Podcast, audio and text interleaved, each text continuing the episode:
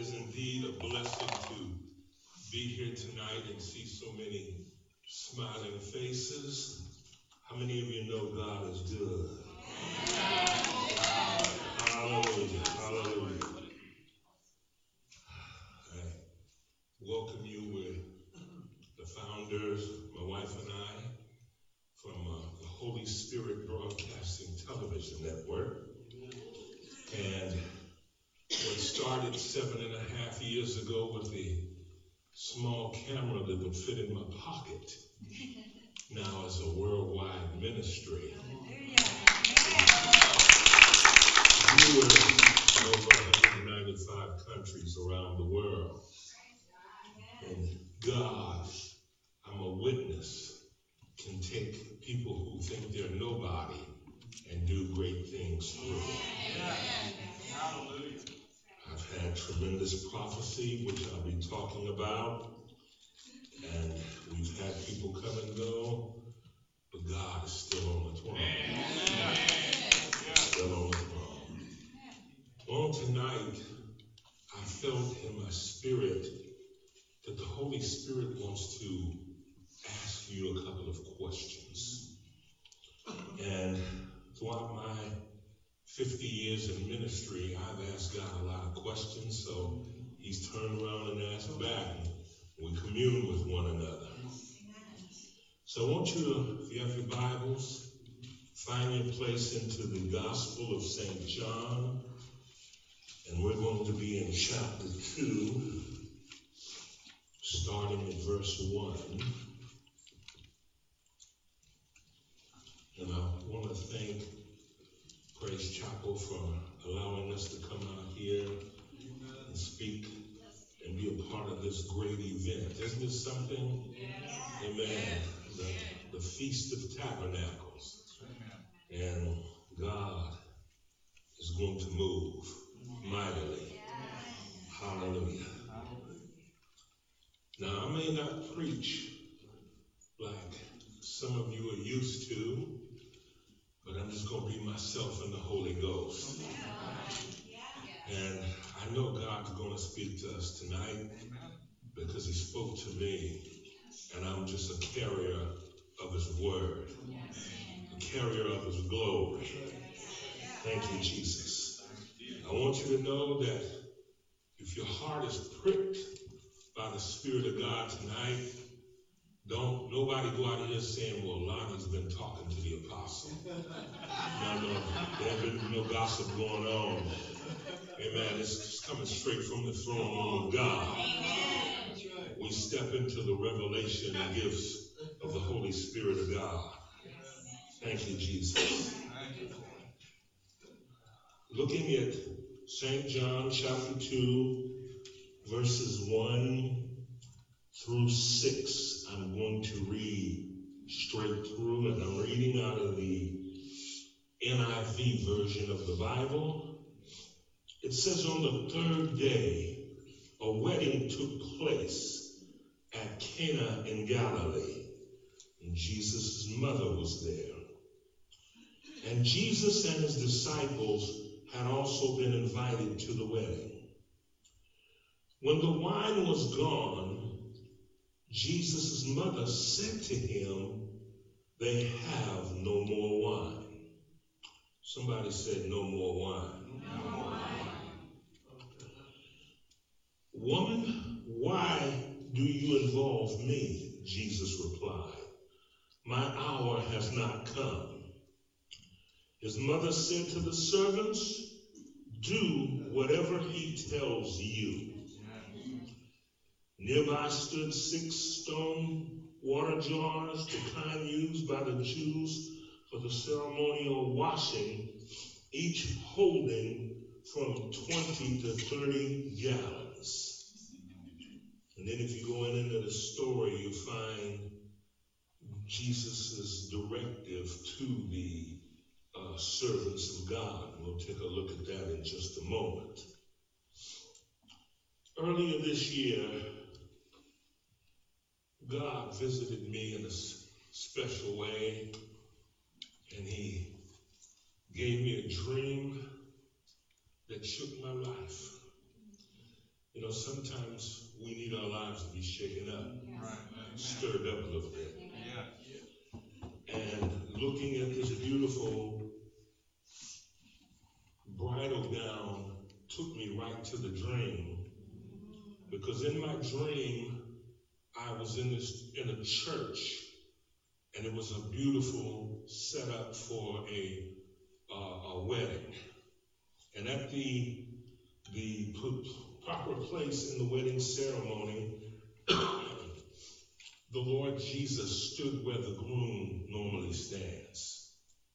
And I was sitting over to the side, and everybody was awaiting the bride to come in beautifully adorned. And at the right moment, at the sound of the instruments, the door swung open, and the bride stepped in, but something was wrong. In came a bride, and the dress was tattered and torn. It was ripped, and it was dirty and scalded. Her shoes were all run over and unpolished. Her hair was matted and not well groomed at all. Her makeup was on in the ugliest way. And as everybody looked that was sitting in the ceremony, people began to frown, and including Jesus, the groom who stood there. And he looked at me and he says, "This isn't the bride that I've come for. This isn't the one that I've been awaiting for, that I came to have the marriage with." And I sat there and I said, "Well, Lord, what do you want me to do about it?" Somebody say, "What do you want me to do about it?" And the Lord looked at me and says, "I want you to beautify my bride." And I says, "How do you want me to do that, Lord?" And he says, "To beautify my bride, I need you to preach. And I need you to walk upright and be an example before my bride. And my bride will be beautified." Amen. And right at that moment, the dream concluded and I awoke.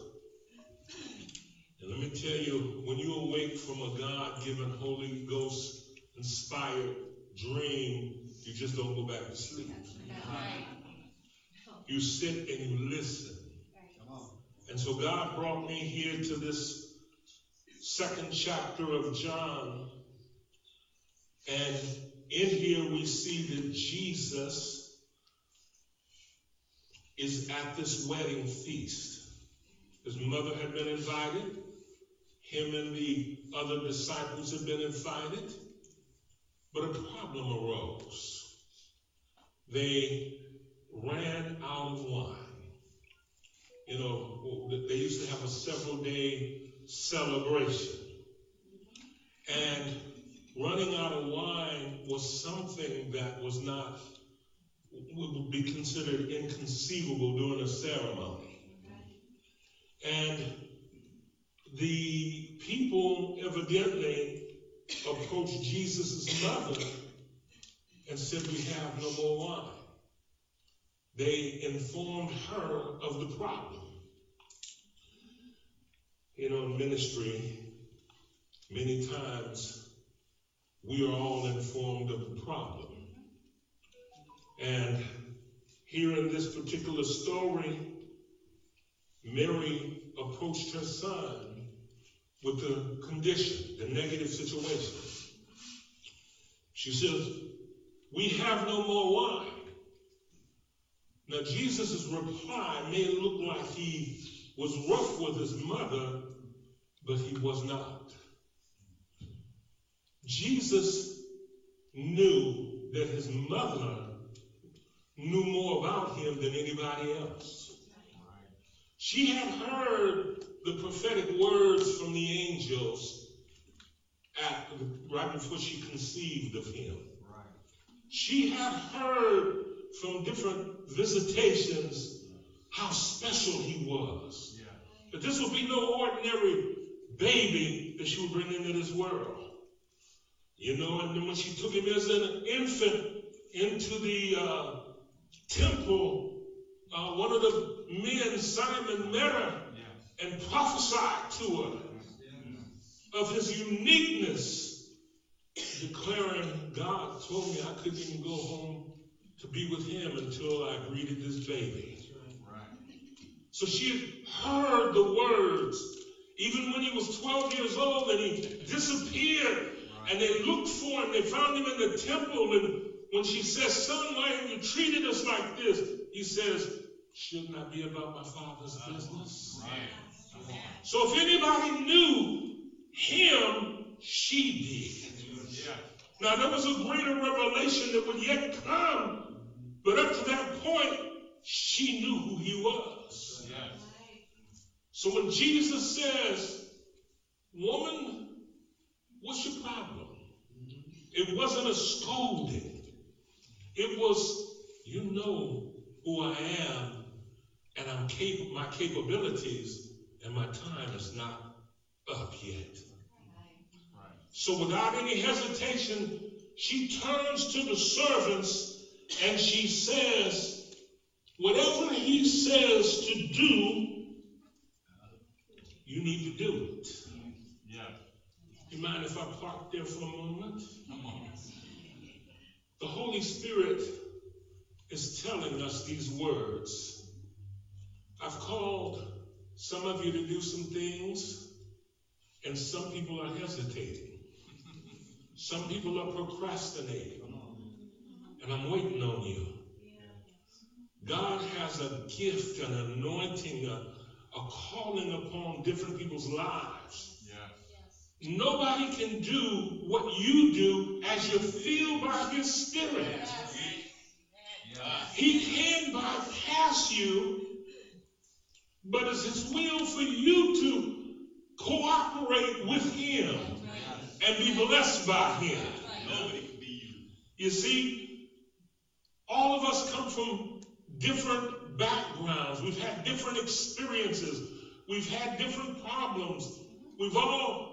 You can be identical twins and there's differences. Yeah. And as the Holy Spirit come in and use us, it's going to be a unique way in cooperation with him. Yeah. Yeah. No matter how good somebody might say I preach, there's somebody that may not like my preaching. But they'll listen to you as you preach or you as you preach. God's got somebody for everybody. He just want to make sure his word gets into you, and you start doing his will. Can I continue for a moment? What does he call you to do? I'm here to let you know a secret. God always reveals his will. When I meet people that say, well, I want to serve him, but I don't know what his will is. Yes, you do, because he's been dealing with you. God will get into your dreams. You know what your talents are. You know the desires. You can sense his presence, but sometimes you're just not in the Word. And you get in the Word, and it'll start coming up. The Holy Ghost will bring it up. And he's a revealer of secrets. She told these servants, whatever he says to do, you do it. Now, the Holy Spirit showed me something today I'd never seen before. A couple of things. Number one, when we read on in this story, you don't see any of the servants contesting what she said. Right. They all went to the pots, as big as they were, filled them with water, and brought them over. They carried it out. Just by the way that she provided the directive, the way Jesus had spoken, it had to be done. God is saying, if you do things the way I've called you to do them, if you do what I've called you to do, don't try to take over somebody else's work or the way they do it. If I've called you to be the cook, cook. Don't try to do the plumbing. If I called you to sing, sing. Don't try to do this. Right. People in our churches are always trying to do somebody else's work. Why? Because they think they can get the glory by doing it better. Let me tell you something about God. God's got more sense than all of us do. And you can't fool him. Whatever he's called you to do, he wants you to do it. And there's a blessing in doing the will of God. You cannot go wrong when you do the will of God. You don't have to know the whole Bible to represent Jesus. You just need to walk in obedience to what he called you to do, what he revealed to you to do. And then watch the glory of the Lord move mightily. God has let me know through the dream that I had, and as we come into this, that everything that you do never goes unnoticed. He makes sure that everything he's called you to do, as you do it unto him, is a witness to somebody. Somebody's watching you. Somebody's gleaning how to do things, how to follow you. Paul told Timothy, to follow me as I follow Christ. How many of us are examples, good examples before the Lord? Amen. Let me tell you something else. I found this out. They didn't teach me this when I was a younger person. If you make a mistake out there, you don't have to worry about God revealing it to people. The devil gonna make sure it's out there. Because he wants to destroy your reputation. You can try to hide it all you want. The devil's going to make sure somebody will see it, so their confidence in the word or in scripture or in the church is destroyed. Yes. Right. Yes. I've been around preachers who try to tiptoe, on Saturday night. Some of them used to say Saturday night is the devil's night. I can't find what God gave Satan the day back. He created all seven. When did he sign one of them back over to the devil? I can't find that. But some preachers try to tiptoe around and try to do different things. God is a revealer of secrets. And today he is uncovering a whole bunch of false and phony prophets. Yes, he is. He's uncovering those that have not been called, but who thought they could get up and do what we do. You can mimic us. You can dress like us if you want to. You can try to out-sing us or out-dance us, but God knows those that are his. God knows those that are his. And there are people that just can't be fooled. So we have to be walking upright when we're doing the will and the work of God. Now, let's look at these servants here. And I love this aspect. Jesus said to the servants, fill the jars with water. So they filled them to the brim. Then he said, now draw some of it out and take it to the master of the banquet.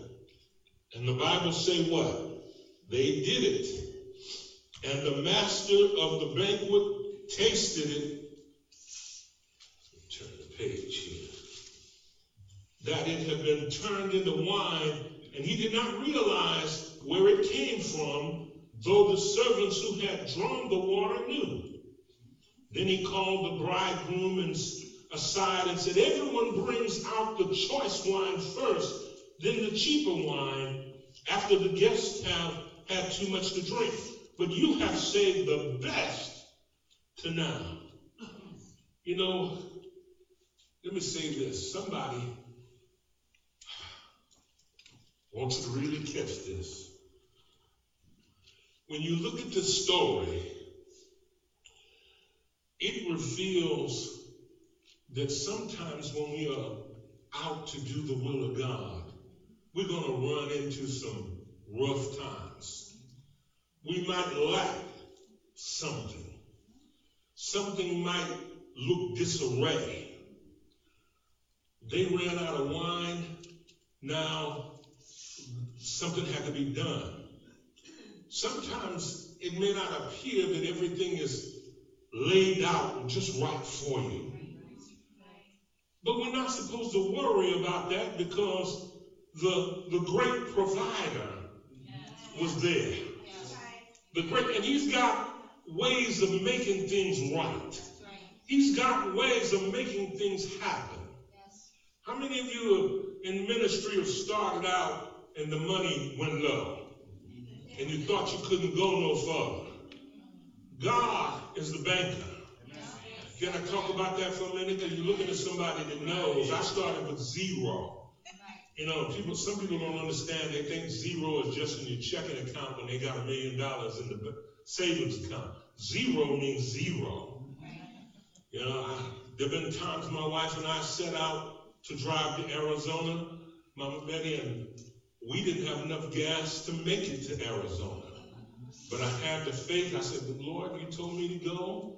I know you're not going to let me break down in the desert." And while we were riding in the car, my phone will go ching. I mean, somebody put an offering in the database. And I said, "Thank you, Father, for giving us the gas to continue." You got, how far are you going to trust God? You know, God wants us to learn to trust him. Trusting God don't mean you're going to see everything before you get there. Trusting God just means you're going to believe God the moment you take the first few steps, and you're going to keep trusting him, that he's going to make things happen, that he's going to be the provider, the healer, the way maker. He's going to be the builder of what you're trying to do, that he's everything, and that what you've entered into is not something that you conceive, but what he's called you to do. There were 6 wine bottles, jars, sitting there. And Jesus just looked there and saw what was around and said, "Fill them up with water." None of the servants said, "I'm not going to do this. If I take water over to the master and tell him it's wine and he get mad, it could be my head. I might end up in prison. I'm not going to do that." But they were obedient. They didn't know who Jesus was. This was his first miracle. But they obeyed. They obeyed. We need to learn to obey if we're going to see the miracle. Can I talk to you for a moment? Some people, it's the flesh that said, "Well, if you call me to do it, I got to see what's going on first. I got to know who's going to be there with me. I got to know how much money I got. I need to see step 2, step 3, and step 4. I need to know who's all lined up with me. I need to make all this information I need." Listen, God don't work like that. God does not work like that. You take a step and watch God start showing up. When we get to the place, I told a lady one day, she was going in for a surgical operation, and she said, well, they're going to put me to sleep and operate on me. And I says, "You know why they put you to sleep?" And she says, "No, why?"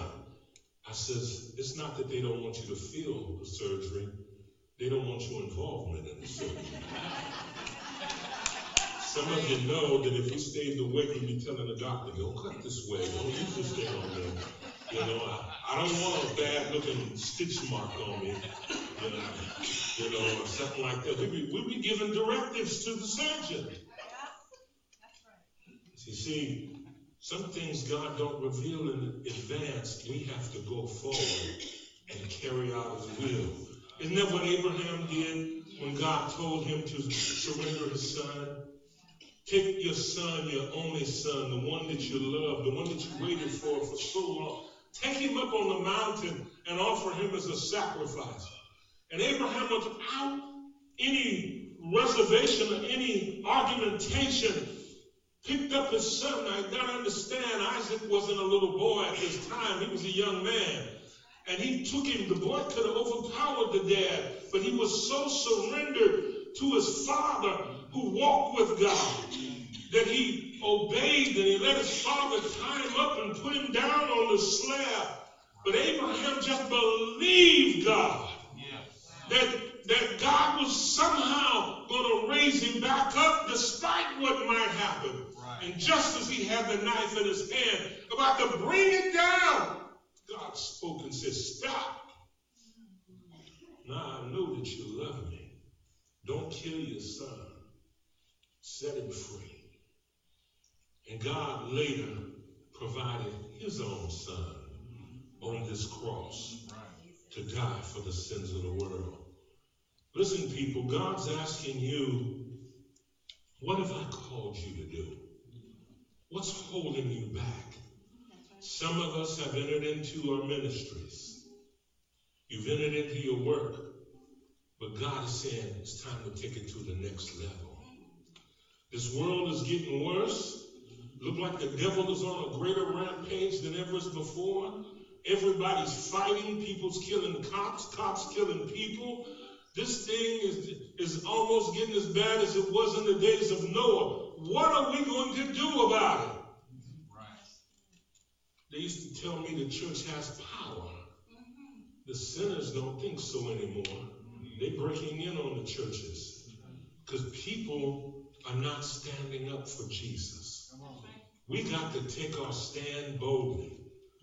We have to take our stand boldly. I had another dream the other night, Pastor Lonnie, and I was preaching in a church similar to this. And I mean, I was cutting up, I was preaching, telling it like it is. And a man came in with a gun out of no place, and he stood 6 feet in front of me and fired his rifle. 6 bullets. And I stood after the pulling of the trigger, I was still standing. And people said, did he miss? What happened? But there were no holes in the wall back here.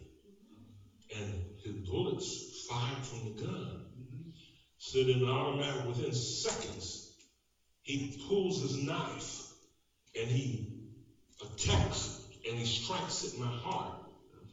And the steel blade bent like it was rubber. And some of the brothers subdued him and took him down. And I woke up and I said, Lord, okay, what are you saying? And the Lord said, don't be afraid. He says, I'm more than enough to be with you. It was I that kept them bullets from striking you. It was me, the anointed one. I'm your covering. I'm everything you need. Take my word to the world. Don't stop. Tell it when people don't want to hear it. Tell it when they get mad at it. Tell it.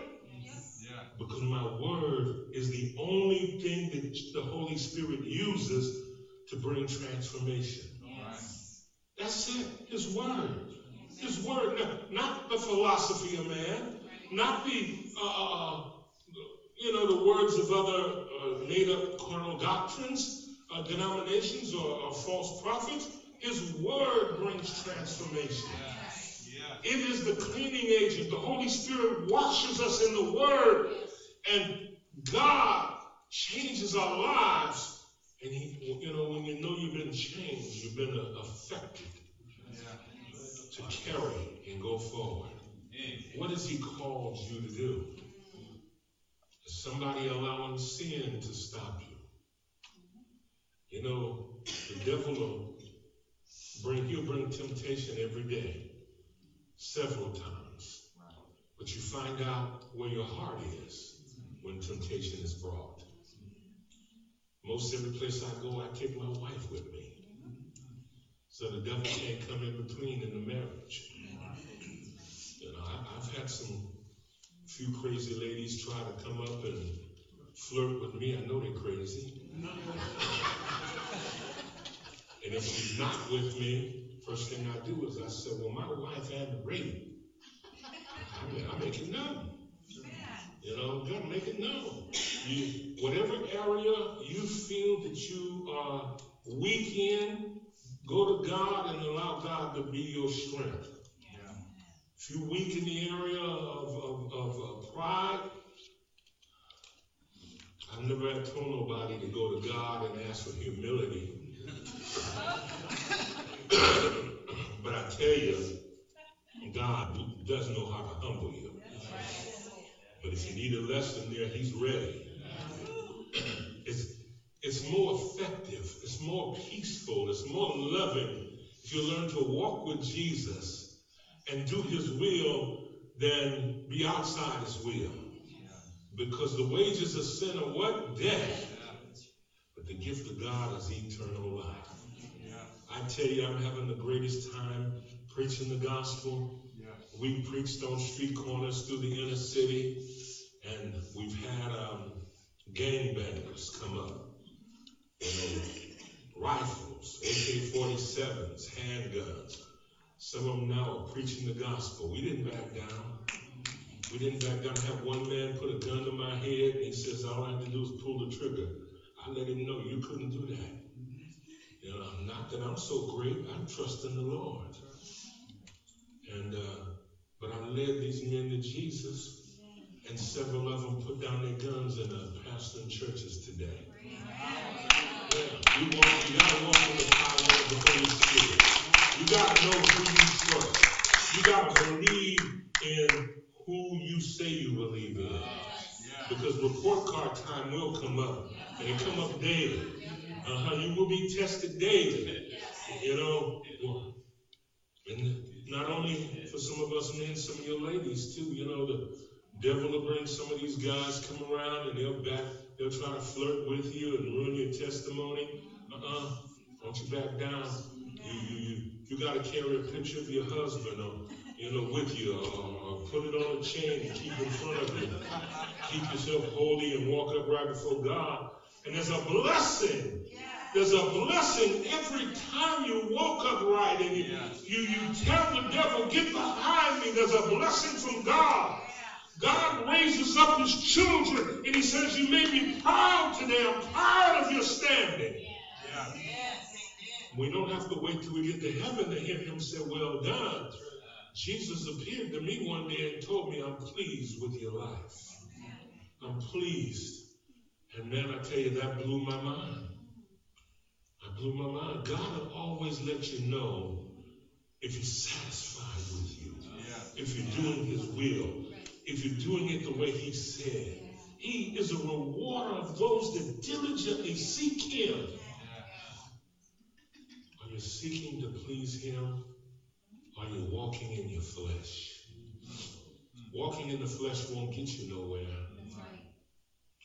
Now, I had no idea other than a prophetic word that came years ago when Mama Betty stood in front of me in 1985. I was a younger pastor. My church had just closed. I was feeling depressed and despondent. Ministers came and said, there's a lady here, got a tremendous prophetic voice. I said, I don't care. I'm not going no place. I'm staying in bed. You know how you have a pity party? You know, never want to invite nobody to it but you. But you need to shake that thing off. And I did. And I came to the church. And I'm so glad. I never met her before. Didn't even know her name or anything. And toward the end of the service, she lined up all 15 preachers that were in the building across the platform. And I was number 3 in the line. And she stood in front of me, and she prayed, and then she took a step back, and she says, young man, God says he's going to use you mightily in TV. And she said a few other things, and I told her today in a private conversation, I thought she was nuts. My church just closed. I was broke. Nothing was looking positive. I was hurting. TV costs $1 million. How am I going to get there? You know, these are the thoughts that were going through my mind. The devil rejected them, and I was believing that foolishness. Nevertheless, she prayed, and then she moved on to the next preacher. After she prophesied to the next gentleman, instead of going to the next one, she come back and stood a second time in front of me. And everybody's looking, and she says, young man, the Holy Spirit wants you to get this. And she spoke those words again. God's going to use you around the world, and you're going to do great things in TV and yada, yada, yada. And this time I'm kind of halfway paying attention. And so she went back and proceeded down the line. She got to preaching number 9. After she prayed for healing, she come back and stood a third time in front of me. And she says, "Young man, God wants you to get this and get it good. He's going to use you." Now, third time must have been a charm. I started listening that time. And I kept wondering, who is this lady?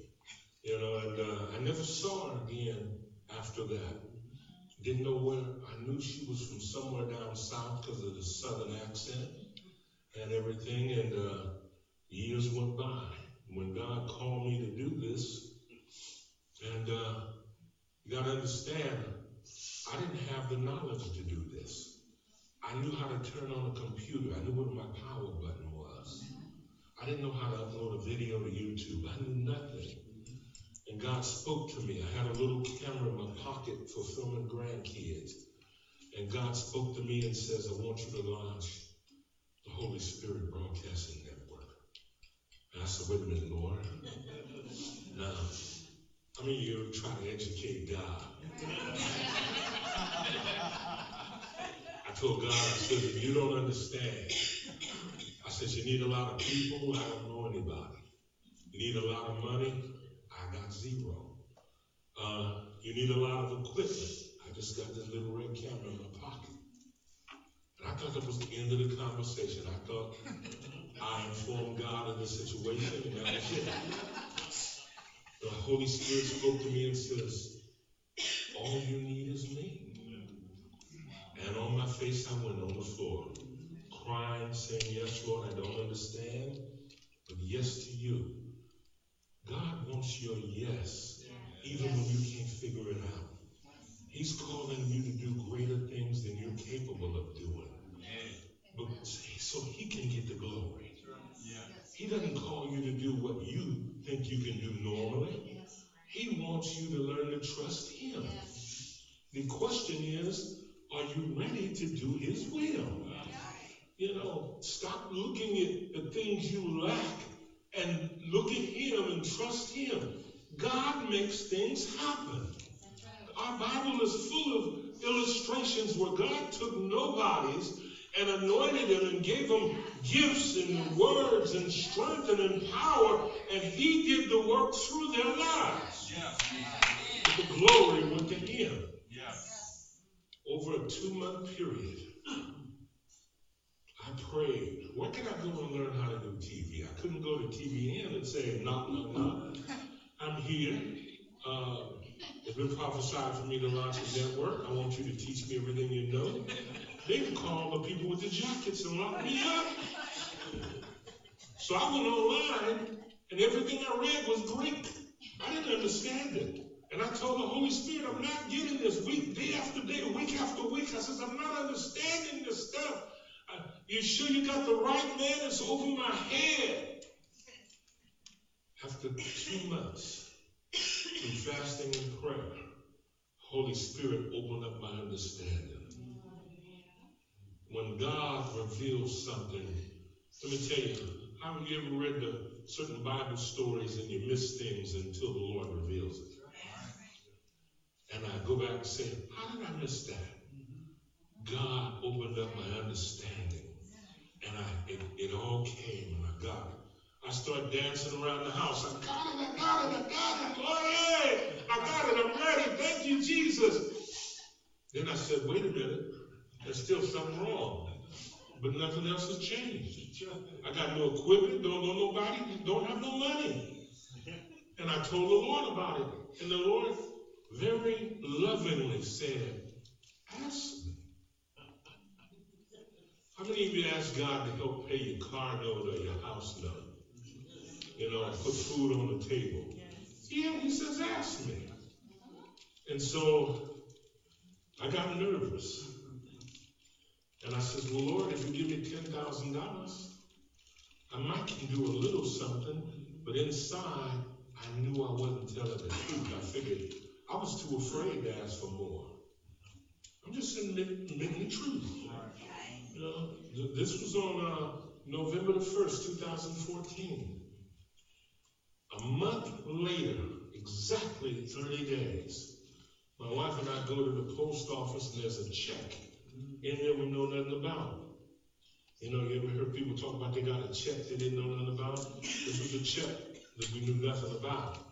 I remember I asked God for how much money? 10,000. And I told you I knew I was lying on the inside. So to God, a check came in the mail for $43,000. We knew nothing about it. Yeah. And God says, I just gave you a start. Get busy. The next day, I met two lady ministers that I didn't know. They didn't know each other. And they came and met with me. I said, I don't know what I'm doing, but I'm launching the Holy Spirit Broadcasting TV Network. They said, well, what do you want us to do? I said, I want to film you each doing 8 shows. Me and my wife did 8 shows. That's a total of 24, right? But three programs. And we finally went up on the air. We went up 24 hours a day, 7 days a week with 3 shows. Just repeating. Within a month, we had 10 more broadcasters. And I'm telling you, now, 7.5 years later, we'll be 8 years old in March. We have over 150 broadcasters around the world. We got 8 television networks around the globe. God has been working miracles after miracles.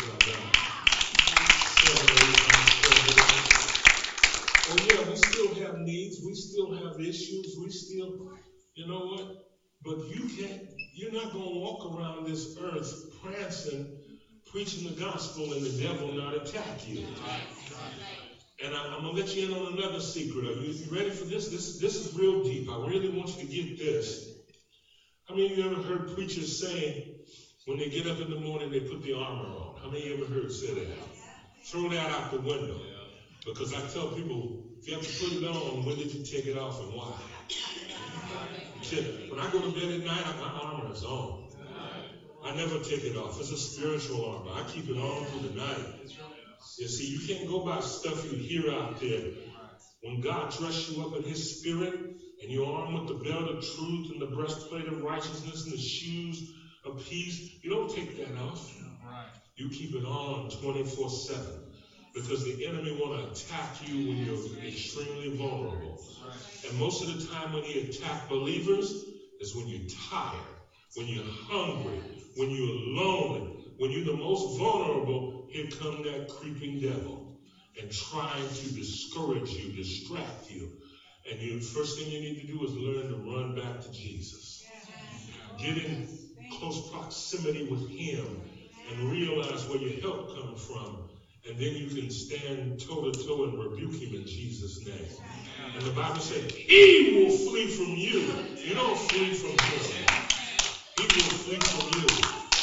We don't take nothing from the enemy. The devil is a lie. The truth is not in him. The power is in Jesus Christ. When he walked out of that tomb, amen, he stood out there and he declared, all power has been given unto me. And if you got it all, how much of you got need the devil? Where's my mathematical geniuses at? If Jesus he got 0, well, if he got 0, why give him some credit? Boy, give it to him. He's got 0. What is God calling you to do? You can do it. Yeah. People will come up, even family members will come up to you and try to discourage you. When we were launching this network, my wife's family come around and they said, well, we don't know how you're going to make it. If you're looking to us for money, we're not giving you any. They told us that. One came to my side of the car, one came to my wife's side of the car. I looked at him and I says, I didn't ask you for nothing. Don't worry about it. You didn't call me. Jesus did. Jesus did. And he's a provider. And let me tell you something, and I'm going to conclude. I can preach all night on this, but let me tell you something here. When God does show up, he shows up in ways that only you know that it's been from his hand. Yes. Right. Yes. Sometimes it can be comical. That's right. You know, God might show up with a dog carrying a $10 bill in his mouth, come to your house. One day my daughter went to the refrigerator and I'd been laid off, and it was pretty rough.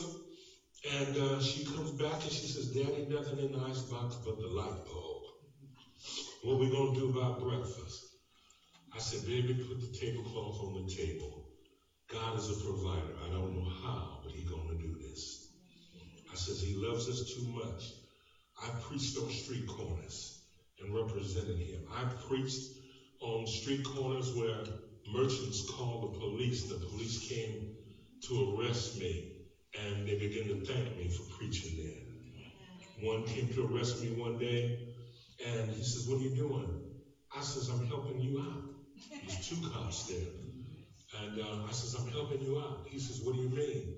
I says, "You arrest people after they commit crimes, right?" He says, "Yes." I says, "I'm trying to get them saved so they don't commit crimes." Yes. Holy Ghost brought that up. I'm no genius. Don't think I'm no genius. I don't know nothing. Holy Spirit brought it up. Holy Spirit scratched their head and say, "You know, this is good. Just keep moving up and down the boulevard." So now, you know, they gave me permission to preach in front of all those stores. You know, and there was a chicken house. You guys got a Church's Chicken or something like that in here, or Popeyes or something. The manager brought me food and drink out. It was so hot. He says, "You need to be refreshed." I said, "Am I coming through loud and clear?" He says, "Very loud and clear." God gets funny. God's hilarious sometimes. He just want to know, are you going to trust Him?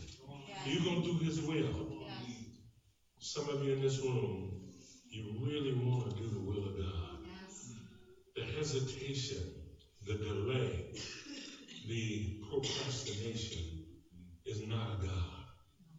God said, "Jump in the water. Jump right in right now. Get busy." And everybody's got something to do. Everybody. God's got a phone call somebody can make. A visitation to a hospital. There's something you can do. And you know, you might impact the next life of a person who might become the next Billy Graham. Yes, right. Might be a shaker of nations. But do what He says and watch God. Watch God. You know, I don't have no sense no more, Pastor Lonnie. I've driven cars that broke down trying to go serve Jesus. And I laid hands on it one day, and I said, "Lord, you know I'm carrying people back and forth to church." And I said, "Make this car act right." And I got in, turned the key, and the engine started. Made it home. I took everybody home. Then it broke down again. You see, you trust the Lord. He can stretch your gas further than you think it can go. When you don't think you have credit worthiness and the bank is ready to turn you down, God doesn't go to Bank of America, whatever the bank's name is. He don't read credit reports. God just breathes on you. "Receive my blessing." I've had two cars given to me. One man I blessed so in the church one day, he couldn't sit still. And it was 100 degrees, and no, it was 115 in Arizona. Anybody been to Arizona where it get real hot? It was so hot that day, they said the fire trucks were out on the airport, watering down the runway so the planes could land. That's hot.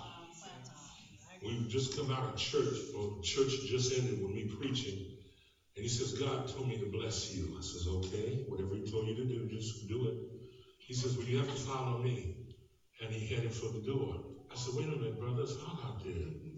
Where we going?" He said, "Just follow me." And again, I reminded him it's 115 out there with heavy humidity. We went out. He drove me to his house. Got out, went in his house. My wife didn't know where I was going. Everybody looking for me. And went in the house, met his family. He says, "Come to the garage." Went in the garage, and he goes, "Ta-da." And I says, "What are we ta-da for?" He had a car. It looked like one of them cars that James Bond drove in the movies. some MG, something or other, and it was a sports car. And he says, God told me to give you the best gift I could, and this is the best gift I could give you. Now, there was a problem. I'm bigger than the car. I'm looking at this convertible. The top is all back. It's all polished and shiny. Little red sports car, tremendous. And I opened the door, and I looked at it, and I says, brother, I can't fit in there. I said, even if I take out the front seat, I can't sit with my legs stretched out. I'm too big sitting in the back seat. And he says, well, God told me to give you the best gift I could, and this is it. Whatever you do with it is up to you. And he says, well, what about your wife? And I says, she's tall too for a lady. She can't fit in this. And he says, well, here's the pink slip, and we'll park it out front, and you come and get it. If you want to sell it, you can sell it. And I said, Lord, this is so beautiful. Thank you for the gift. I hated to try to sell it. And this is on a Sunday. I said, but you got to help me. And so first place we called was a man who had a classic car place. He comes, and immediately I told him, I'm just here for the day. I'm preaching. My wife still don't know where I'm at. And I had to call her, and finally the man comes over, and he looks at the car, and he says, now, I will buy this from you, but I can't give you its value. He says, I have to give you a reduced amount so I can make money on it. And I just said, look, just give me your best offer. He says, well, it won't be the best you can get. I says, well, I can't drive the car. I don't have nobody that can drive it. And if he got it home, I can't fit in it to do nothing with it. So he says, okay, this car here is worth about $25,000 used. Everything is in its condition. He says, I'll give you $8,000 on the spot. I says, start counting. Just like that. And he gave me $8,000 cash. I signed the paperwork. And I went back to church, and I says, thank you, Father, for blessing me for $8,000. Yes. See what God can do? Yes. Now, I have pictures of the car. I look at it quite often, and I showed friends of the car that was given them. What could it do me? I couldn't get in it. So I tell the Lord, you're going to give me a car again. Make sure I fit in the car. Father, I thank you for the privilege of speaking to your people today. I thank you for your presence. I pray that the word that I've shared will go home with them. What have you called them to do? What have you called us to do? Let us be about our Father's business, advancing the kingdom, telling others about Jesus, doing your will. And let your will be done at the best that we all can offer it, Father. Not haphazardly, not just throwing out anything, but giving our very best to do in you, because you gave your best to us when you sent your son to die on Calvary's cross.